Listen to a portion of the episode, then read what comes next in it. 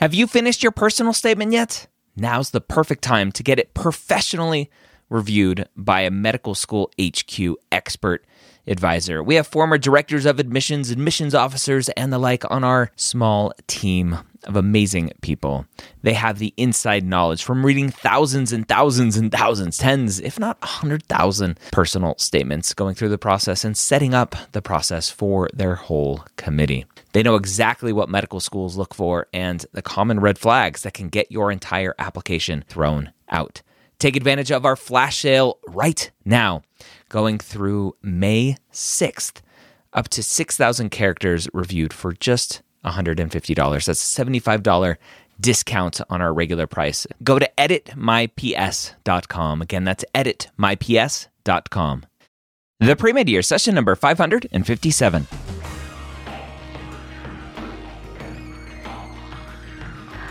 Hello, and welcome to the pre med years, where we believe that collaboration, not competition, is key to your success. I'm your host, Dr. Ryan Gray, and in this podcast, we share with you stories, encouragement, and information that you need to know to help guide you on your path to becoming a physician. Well, welcome to the pre med years. Thank you so much for joining me today. I have a great guest, someone who's a medical student, an elected official, a low income first generation student as well, who has an amazing, amazing story. We're going to talk to Antonio here in a minute. But before we do, I want to talk about the MCAT Minutes brought to you by Blueprint MCAT. Did you know one of the reasons I love Blueprint is that they have this mission to provide lots of free resources as well, and they love giving away stuff uh, too. And so one of their things is their free account. If you go to blueprintmcat.com, sign up for their free account, you get access to a half length diagnostic so that you know where you are when you start. And trust me, you want to take this when you first start your MCAT prep. Don't worry about the score. You just want to dip your toes in the water and see what it's like. You also get access to a free full length exam when you're ready to start taking full lengths. You can really gauge where you're at. You also, one of the best things, one of the coolest things is their amazing study planner tool. Drag and drop interface allows you to adjust on the fly as you go. Put in your desired test date, what your schedule looks like, and let Blueprint do the rest. They'll tell you what your schedule should look like to make sure that you're maximizing your time as a pre med student, as someone who's taking the MCAT, as someone who is busy, I'm sure. All right, go to blueprintmcat.com today. Thank you, Blueprint, for sponsoring the pre med years. Uh, let's go and say hello to Antonio right now. Antonio, welcome to the pre med years. Thanks for joining me. Yeah, definitely. So excited to be here today, Ryan. Antonio, when did you first realize you wanted to be a physician? Yeah, I probably first realized this, you know, it, it was a process, um, but probably sometime uh, in high school.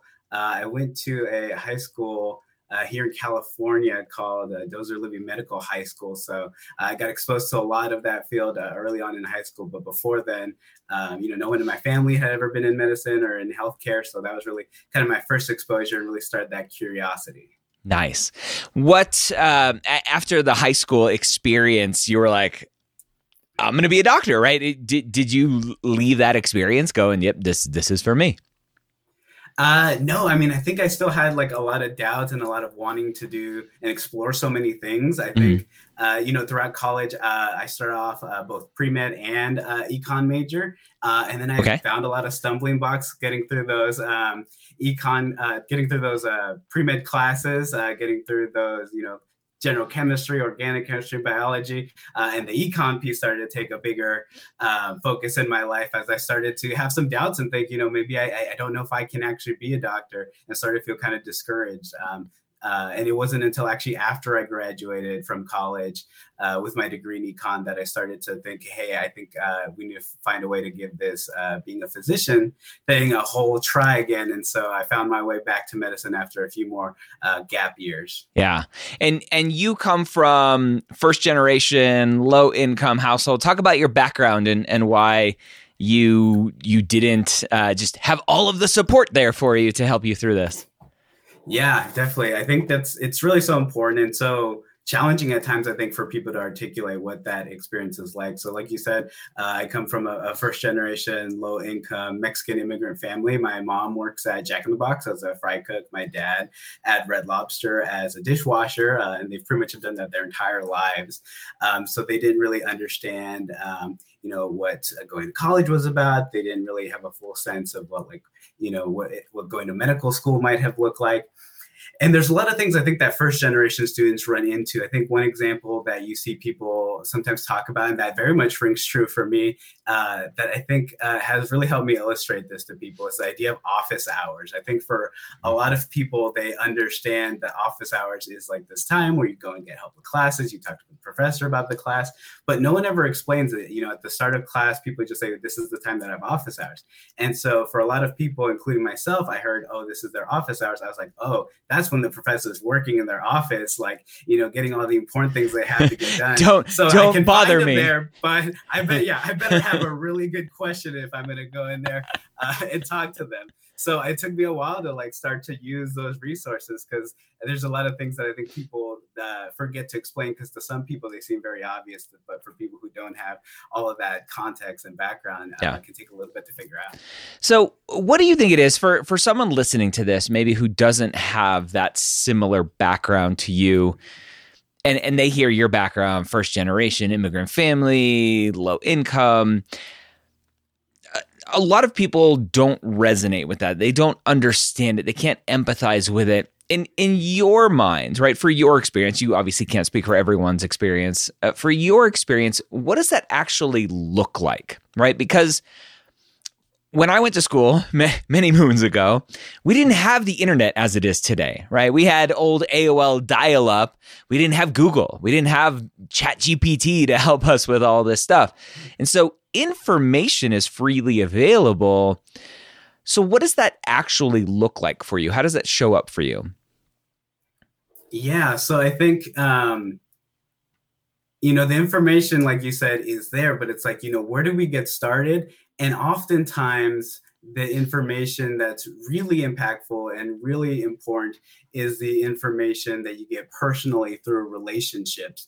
And you know the way that we form relationships is by talking to people and forming connections and through these shared stories that we have um, and you know when it comes to the world of medicine uh, we're still working to get more people that come from these diverse backgrounds and these other places so as you know uh, you know, low income first generation students are trying to navigate all this information um, and figure out, you know, what's important and what to focus on.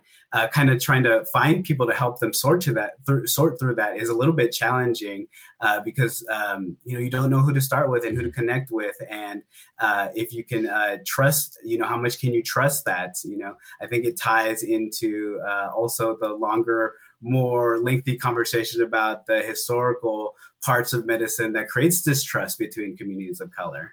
Yeah, definitely.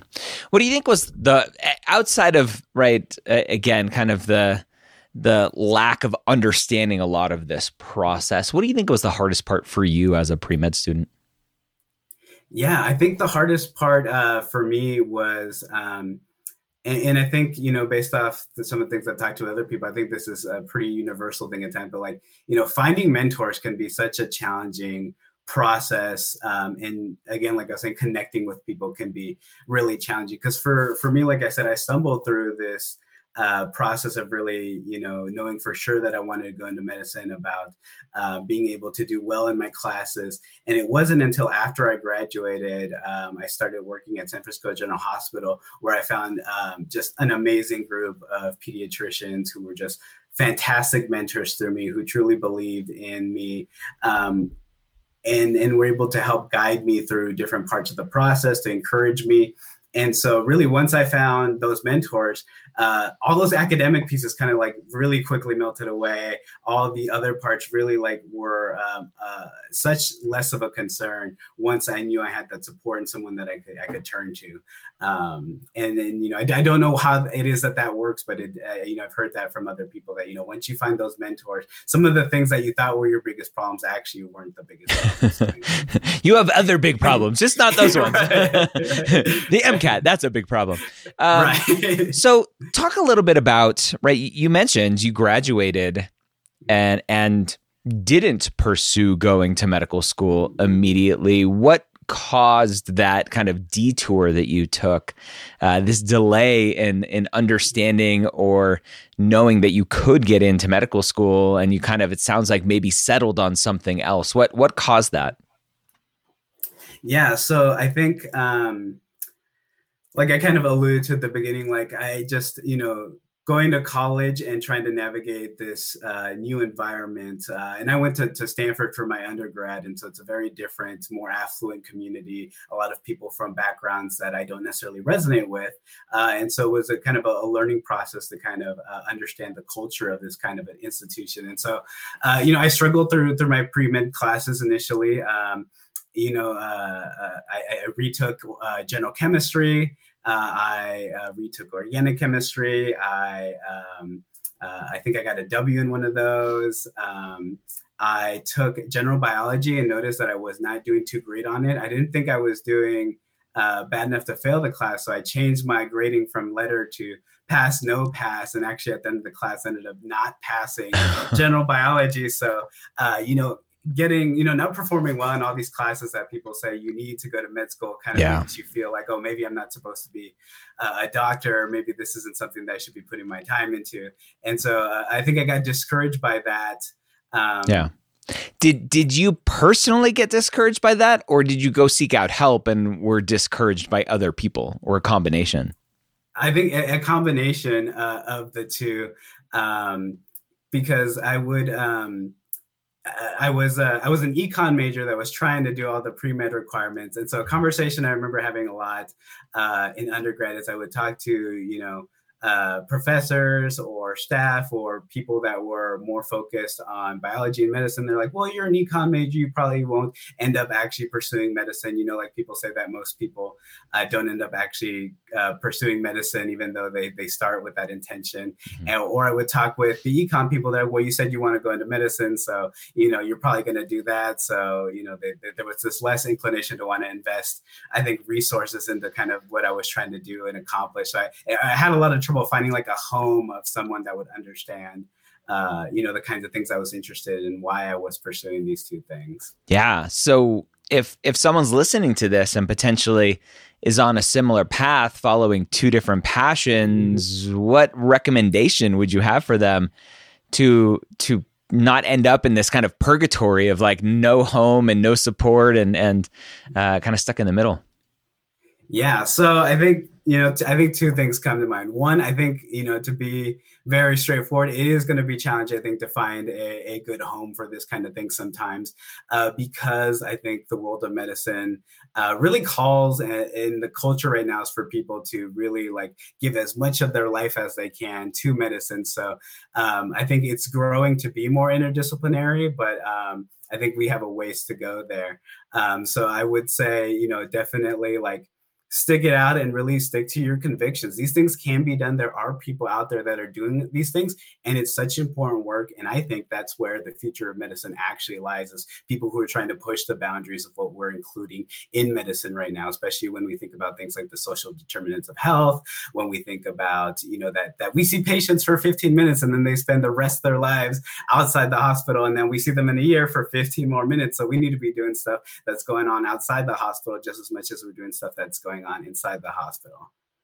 And then the other thing that I would say um, is that there are mentors out there. You just have to talk to a lot of people, and you have to be uh, willing to go through that rejection. I think I didn't have, I hadn't built up all the resiliency I needed to uh, go through that those levels of uh, rejection and kind of like talk to all these people. And sometimes it's not even it's personal, and it's not um, that people don't want to help you. It's that people are very busy, so you have to be persistent. You have to keep pushing. You have to keep looking talking to as many people as you can. Uh, but there is homes out there for you. I think, um, you know, as maybe we'll talk a little bit more about some of the work I do right now in public service. Now I find people who are starting to understand these ideas of these different things that are going on that maybe not don't seem connected to medicine, but now they very are. And I, I find these great connections now. Yeah, really keep inspiring me.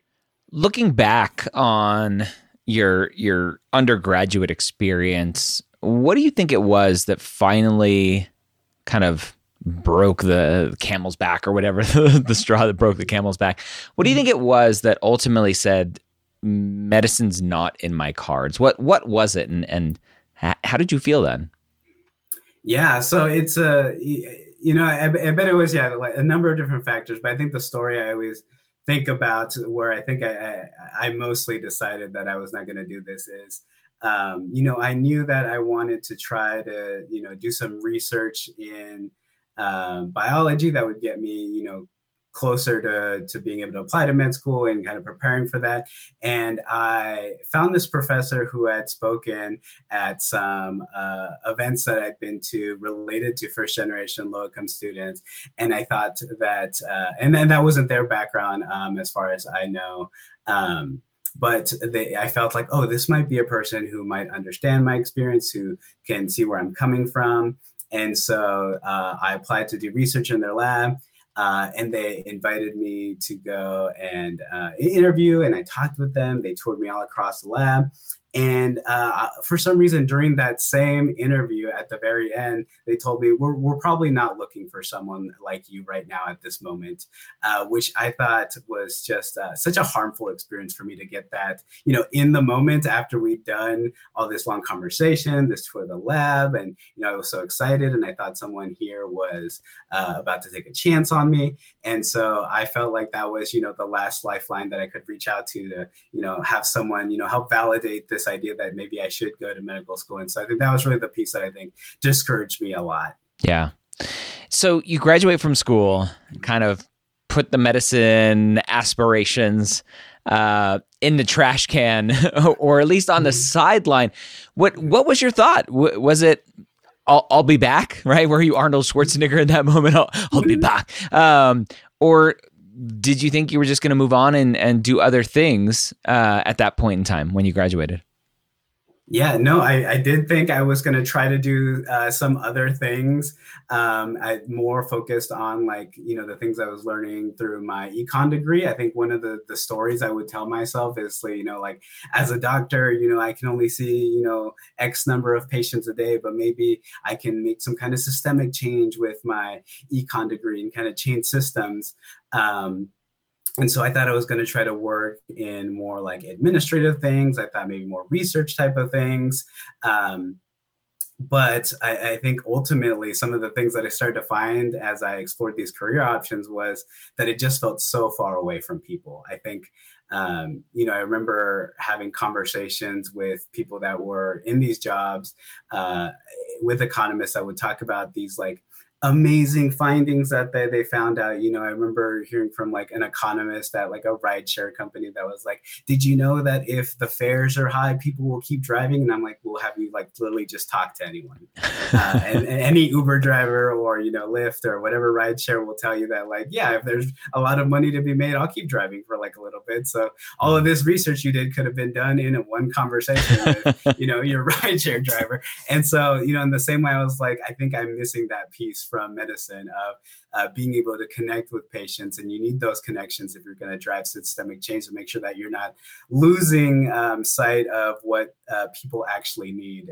And that's what I started seeing when people were kind of taking this further systemic approach. And that's when the inkling of like, hey, maybe I need to start thinking about, uh, you know, medicine again started to come back. Yeah. How do you find out? Because uh, a lot of students are in a similar situation in terms of kind of quote unquote give it given up on that path on that that kind of career aspirations maybe the gpa didn't support it then. What whatever the the potential cause how do you start to go gather information on whether it's even feasible right in, in terms of getting into medical school with failing your your your pass no pass grade that you're like i'm just going to change it uh, and you still failed uh, which is fine um, where did you go get that information that this is something you could do? Because you, you talked about right finding some mentors, but that mentors are great, but they're not going to fix your past and actually help you get into med school. So, like, how did you start that next process? Yeah, for me, um, I had uh, up to that point never heard of what postbacs were, but uh-huh. you know, as I started to think about this idea of like, you know, uh, maybe I want to go back into medicine. I was like, how do I do this? Um, and so I just started talking to like my friends and stuff. And someone mentioned postbacs. Um, and then, like I said before, it's really just about reaching out to a lot of people and trying to gather information. And so I reached out to all the postbac uh, postbacs in my area. I'm in the Bay Area, um, and everyone was super happy to meet with me and like go over my transcripts and see if the program was a good fit. See, you know, how far did I have? Um, to you know actually make it to med school. What did it take to get to med school based off mm-hmm. where i was at and what kinds of things should i be spending my time doing? What can i work on? You know how realistic was this? Um, so i was able to have a lot of really good conversations there that i think um, you know really put in perspective what's this going to take um, and if i still wanted to do that with that information. Yeah postbacs uh, are hard, uh, especially from low income first generation students because they're expensive and financial aid is typically not available for, for undergraduate level postbacks. How did you navigate the financial aspects of grade repair? Because that's a big issue in our country. How expensive education is, especially for students who need to do some grade repair and take more classes. Yeah, that's a, a great question, and it's a, a massive problem that still exists. And um, I don't think I solved it with the way I approached it. So this is not going to be a great answer, I think, for people. But I worked uh, full time um, during uh, when I was doing my post bac. Um, so uh, I just uh, really pushed myself, I think, to uh, a little bit unhealthy level. So my, my day uh, I, I, did a, a post bac um, through UC Berkeley Extension, and so basically my day would be I would uh, you know take uh, the local um, railway BART to San Francisco to work at San Francisco General Hospital, uh, where I was doing clinical research uh, after I did decide that I wanted to do this post-bac and I did want to try to do this. So I'd commute, take about two hours, and I'd work an eight-hour day. Then I'd go and do, you know, a three-hour class that day, and then head home two hours, try to do some homework while I was on the train. Um, and basically, yeah, all my money was going towards like post-bac and surviving. And there was credit card debt that was accumulated. There's not a lot of great solutions uh, right now for low-income uh, post-bac students. There are um, scholarships and things that are available, but they're just not as abundant as they are in other places. Mm-hmm. Um, so at least for me, um, yeah, it just kind of took a lot of grinding, and it really it shouldn't be that way, and we should be trying to find better solutions to help students like that. Yeah, when you uh, go back do your post bac, what kind of mentality did you have going into taking these these classes? Were you like, is it do or die time? And and if it was, how do you become successful? Because you're the same person, right? How do you, how do you change that success at the end of the day? Yeah, I think um, so. Yeah, it was very much like a like a do or die um, you know mentality. Uh, and you know when i talk to students now you know i think that's one of the, the primary things i tell them is that you know one of the hardest longest things to fix is like gpa and your courses. Other things could, are a little bit faster and you could be a little bit more creative kind of fix but that kind of can take some time. Um, but i think um, you know, the most powerful thing you can do is like really sit down and reflect and be very honest about where your shortcomings were coming from and what you can do to be better and um, and really trying to fix those pieces. So like for me, kind of some of the things I alluded to is like I wasn't exactly leveraging my resources of getting the help where I needed. I wasn't going office Those darn office hours where the professors are so busy to meet, can't even meet with you. right. And so, you know, like, yeah, once I started this job at, at, at San Francisco General, like, I, you know, uh, try to talk to as many people as possible and get like a lot of great physician mentors for that like emotional support piece which i think is just as important as an academic support piece mm-hmm. i made sure to spend some time either getting to class early or staying a little bit late and talking with the professor uh, even if it was just to say, say hi um, i think one of the things that can feel very vulnerable but i think has been very helpful is like you know, I'll go up to professors and be like, hey, in the past, I've kind of struggled with classes. And so I just want to talk and see how I can make sure I can be successful because I've, I, you know, at times, uh, uh, you know, I've not done too well in some of my classes. So what can yeah. I do to be better? And just starting the conversation there. You don't have to have like, you know, such an important question or well thought out question. I think just starting that relationship off wherever you can uh, really helps build good pathways and good engagement with the class and uh, helps you do a lot better. So I think that, that, that, that really, I think changed things a lot for me. And I, I formed a lot of really great relationships with my uh, professors that I just didn't have when I was in undergrad. Yeah. Applications. uh, come up and you're like, okay, I, have done my grade repair. I've, I've done as good as I can do uh, up until now. What what was your mentality going into applications? Were you like, this is a sure thing, I'm going to get in, or were you scared to death like most students? Yeah, no, I, I think uh, I think if you think you're for sure going to get in, maybe you should probably do uh, some more self reflection. I think there's a healthy dose of skepticism in applying. Um, but you know, I think you can uh, kind of hold multiple things at the same time. So I both, you know, was not sure I was going to get in, but also knew that like this was my best foot forward. Mm-hmm. You know, I, you know, my post bac, I got straight A's afterwards at that point. Awesome. And had, you know, uh, you know, I spent a, you know about four of my five gap years doing classes, uh, and that was all like straight A's. So I was confident that. Um, you know, I had demonstrated that look, I could do well in classes. So I didn't feel any kind of um, you know, negativity or anything that I had to prove. I felt that my application really showed who I was at the time. Yeah. Uh, so I think feeling confident that made the process application process feel a little bit better. But you know, you can't get rid of that little piece of fear that I think is always there throughout such a long and and hard process. Yeah. How did you get, if at all, how did you get help on your applications, writing essays, interview prep, all of that stuff? Yeah, so this is where uh, I think you know relationship building really starts to compound. You know, like so as I was talking with my professors, making these mentors at work, uh, you know, making new friends. Uh, these were the same people that helped me, you know, to read over my essays, that helped give me advice about my application, helped connect me to like admissions people to talk to, um, and you know, really gave me some some tips on making sure that I was really maximizing uh, my a- application. And I think I got to give a a special shout out to my sister who is just a phenomenal writer and like look through like all of my applications. Uh, one of the things that um, that I, I often tell students, and I got this from my sister, um, is she would like she read through like some of my first drafts, and she and I would say something like, "And this is where I realized the importance of working as a team." And she's like, "That's not where you realize that." She's like, "You've been working as a team, or like you learned about the importance of culture yep. in so many places in your life." And so she would just call out like, "I've said that so much, like really, it took you shadowing a doctor to realize that empathy is important in life." Like, come on, right? right so like yeah just calling out like when did it actually happen? You know if it was a process you can say that you know things like helped confirm that but like that wasn't the moment that it happened you know not yeah. everything in life is an aha moment and that's okay. Yeah that's okay yeah.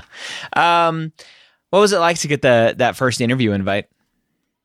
Oh it was it was it was so great. Um i think it was just such a confirmation that like you know okay there's a chance here and i think um you know that first interview invite um, well really exciting i think um, you know i think like many people and many pre-meds uh, just so quick to you know let that point of celebration melt away very quickly and go like oh my god now how do i prepare for this interview? and just kind of jump to the next uh, point of stress um, but uh, but yeah definitely it's a, a good moment in the application process.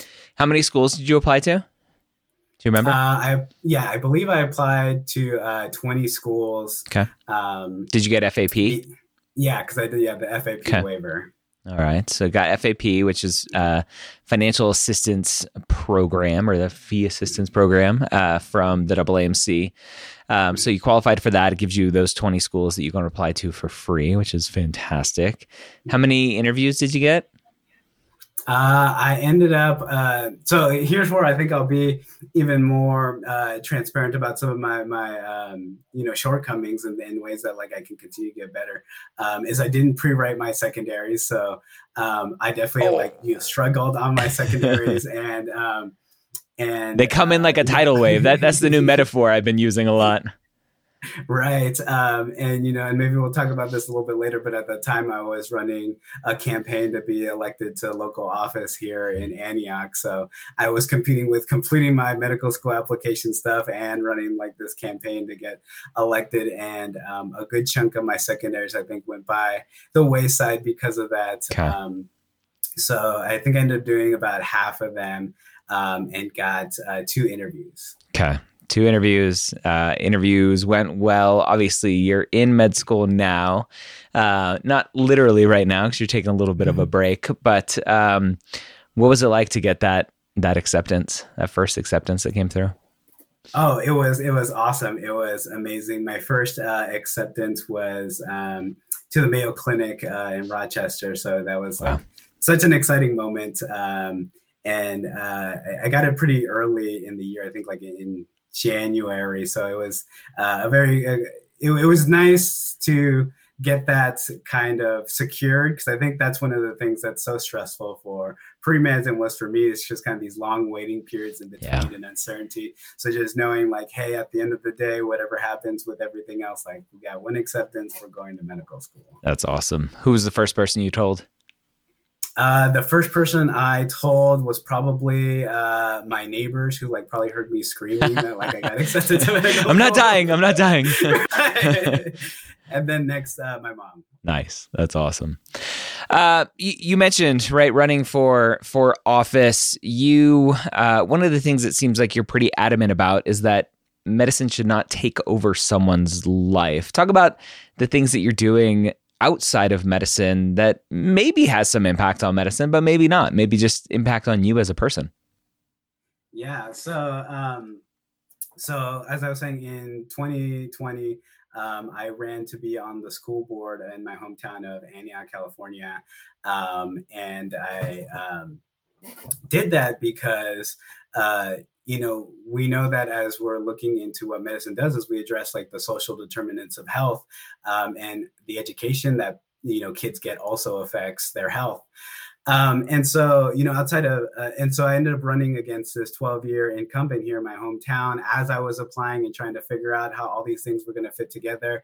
Uh, I would like talk to my mentors, um, and everyone uh, kind of basically said, they're like, well, you should go ahead and like, you know, keep applying to med school, run for office. You don't know if you're going to, you know, if either one of those things are going to happen. So you can't really make a decision counting on those. and you'll just figure it out as you go along. And then, yeah you know, I won the election and then I got into med school and I called them like, uh, I won. And they're like, you're in the figure it out portion then.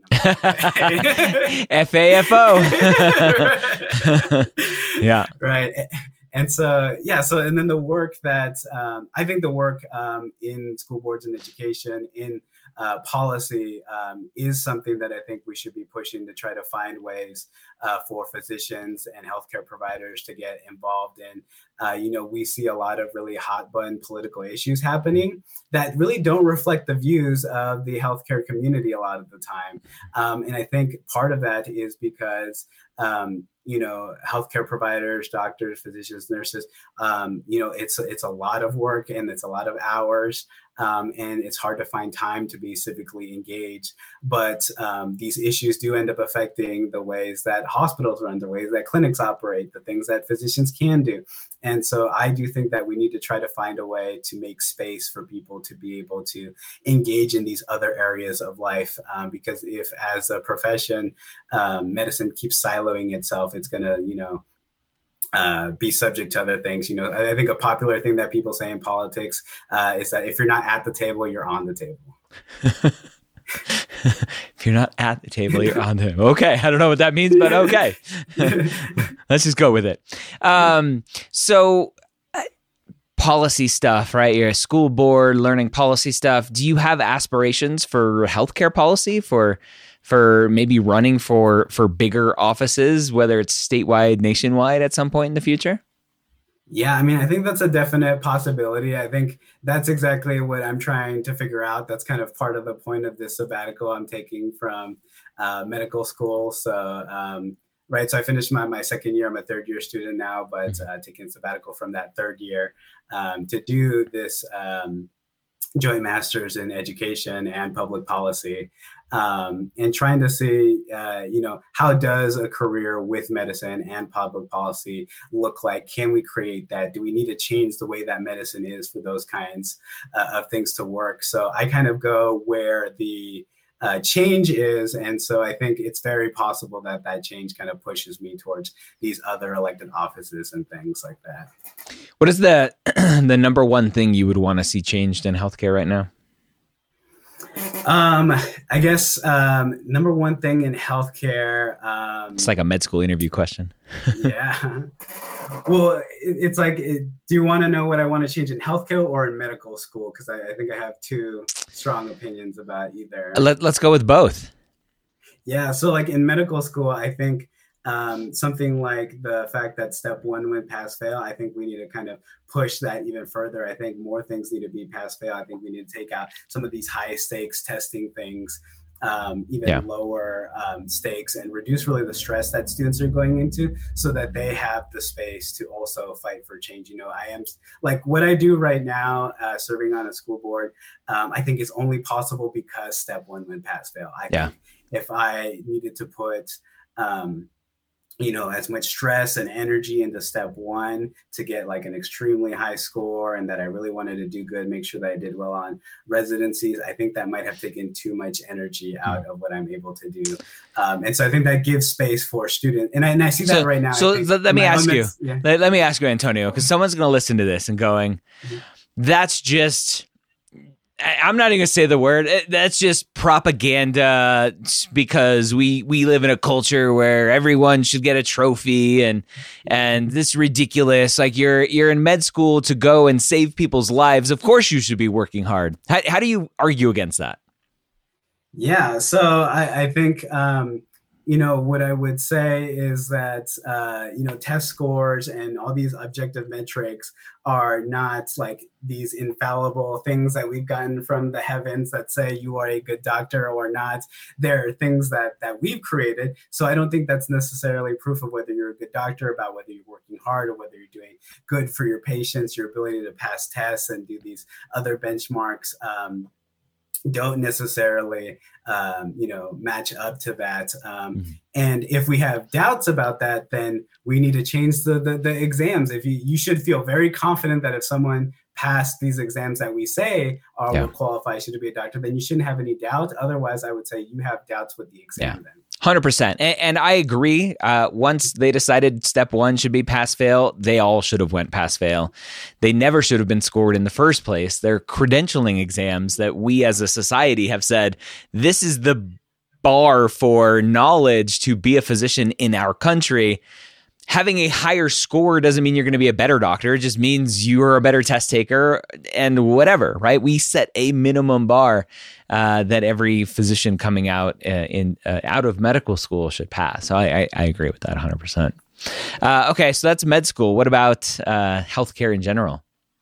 Yeah, healthcare in general. So I think. Um, I think we need to fix healthcare access, uh, and this might be, you know, potentially controversial to some people in some in some ways but like we just need to increase the amount of healthcare providers. If people are having challenges getting access to healthcare um, then we need to find a way to make sure people uh, are able to reach that healthcare. And that can mean increasing the number of physicians increasing the number of uh, you know, advanced care providers, uh, whatever it takes um, to make sure that people are able to access healthcare. I think there's a little bit too much of a push sometimes for people to want to restrict expanding the amount of physicians or expanding the scope of some providers. But I'd say that if we're not actually meeting the healthcare needs of everyone, I think that we're prioritizing other things over patients at that point. And if we want to have conversations about that, let's first make sure that people are able to access healthcare, and then we can talk about, uh, you know, whether whether we think certain, you know, providers should have certain scopes, about how many physicians should exist, about all these things. But I think the patients come first and make sure they have that access. Antonio, perfect future uh, politician answers. I love it. Antonio, for the student listening to this, whether they're first generation or not, low income or not, uh, Mexican or not, whoever they are listening to this, but they they're struggling with self doubt no matter what path they've come from. What words of wisdom do you have for them to keep pushing forward? Yeah, I think the biggest thing is I do truly believe that anyone can become a physician if they want to become a physician, um, if they want to pursue this pathway. Um, the only thing that may be different is how long it takes. Um, and so just understanding that um, it's not a reflection about who you are, it's not a reflection about your skills or abilities. Um, we all run into like different struggles, different things that held us back, different things that we didn't know that we wish we would have done differently. But I don't believe that the door is ever truly closed to you. Uh, you just might have to get more creative, take a little bit more time, use a lot of a little bit more resources. Uh, but it, it can be done if you want to keep pushing. But just make sure that you're not doing it alone. All right, so there you have it, Antonio. You can go check him out at AntonioHernandez.com. Again, go check him out at, it's rather the AntonioHernandez.com. You can check him out at theantoniohernandez.com. Again, theantoniohernandez.com. Go check him out. You can check out all of the amazing stuff he's doing at theantoniohernandez.com. And don't forget to check out our sponsor, blueprintmcat.com. Thank you so much. Have a wonderful day. We'll see you next time here on the Pre Med Years.